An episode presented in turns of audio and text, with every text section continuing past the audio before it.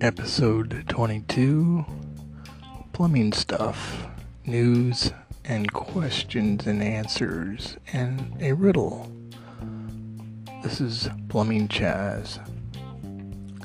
The riddle is Turn me on my side, and I am everything. Cut me in half, and I am nothing. What am I? And this comes from Tiffany, one of my friends on LinkedIn. Also, we'll give an answer about plumbing when it's raining. And of course, questions and answers are off the interweb, so I take no responsibility, not being a plumber, but me- merely a consultant for web stuff for plumbing in the trades. This article from WILX.com Headland Plumbing has some great tips for sump pump owners. Make sure your sump pump is working correctly this spring. The article by Stephanie McCoy, and this is coming from Lansing, Michigan. Now that spring has sprung, and we'll be getting some spring showers, Bob Headland from Headland Plumbing has some great advice when it comes to understanding what your sump pump does and how to maintain it properly. It's a good idea to make sure your sump pump is working correctly this spring so that your basement doesn't flood. And you can hear the video uh, the webpage at wilx.com. This local news item from K4 KFOR.com. Oklahoma County Jail officials says long-standing water pressure problems solved after major plumbing repairs. By Hickam Raish. This article coming from Oklahoma City.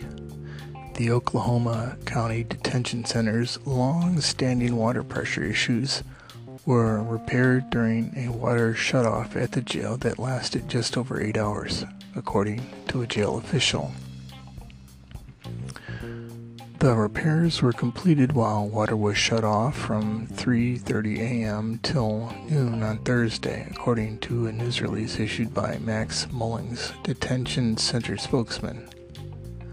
Today, our maintenance department and plumbing contractors installed a booster pump and tied plumbing on both sides of the building together which is going to ensure drastically improved water pressure throughout the whole detender, the whole detention center. Since completing today's work, we have seen an improvement and we're grateful to the maintenance staff for their quick and efficient work today. It was a big step in improving conditions inside the facility. And the article goes on to explain what they did alongside the plumbing contractors. Uh, some prep work prior to the water shut off to expedite the repairs, and how they went ahead and fixed the things that were problems for them. Again, this comes from KFOR.com, and you can read the complete story there. From click to Houston.com, we have here are some plumbing secrets from the pros, and they have a video. But the story goes as long as there's running water, we usually don't give our bathroom and kitchen faucets much thought. But the next time you need to replace yours, you knew you do need to think about where to buy them. The article goes on to explain the differences between plumbing specialty or supply stores as opposed to the big box stores. Basically, the difference comes down to, of course, price. But do you want a quick fix or do you want something more stable and long lasting? Is the gist of the article.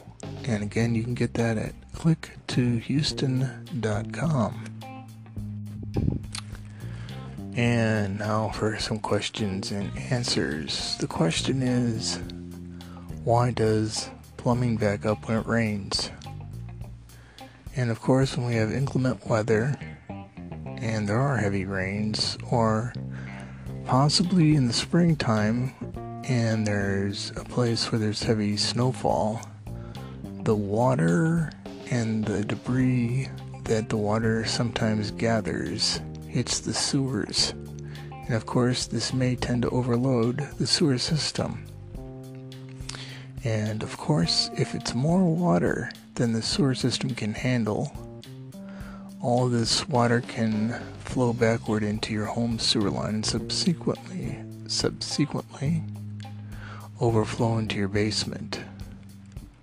So how can you stop this overflow when things back up? And that's what we'll take a quick look at. Some of the things that uh, can happen is um, water pressure gets up too high. Uh, something that you could invest in is a water pressure gauge, which will control the PSIs. This probably needs to be installed by a licensed plumber, as well as getting a sump pump for basement areas, as well as possibly even the first floor. Anyway, uh, it seems that I have lost my place and Google is just not playing nice today. So we shall finish up with the riddle from Tiffany. Turn me on my side, and I am everything. Cut me in half, and I am nothing. What am I? If you guessed the number eight, you would be correct. Anyhow, if you have a dog, hug your dog today on National Hug Your Dog Day. We hope that this uh, podcast cheers you up this day and that you'll continue to listen. So, follow or subscribe wherever you're getting this podcast and let us know how we're doing. Enjoy your day.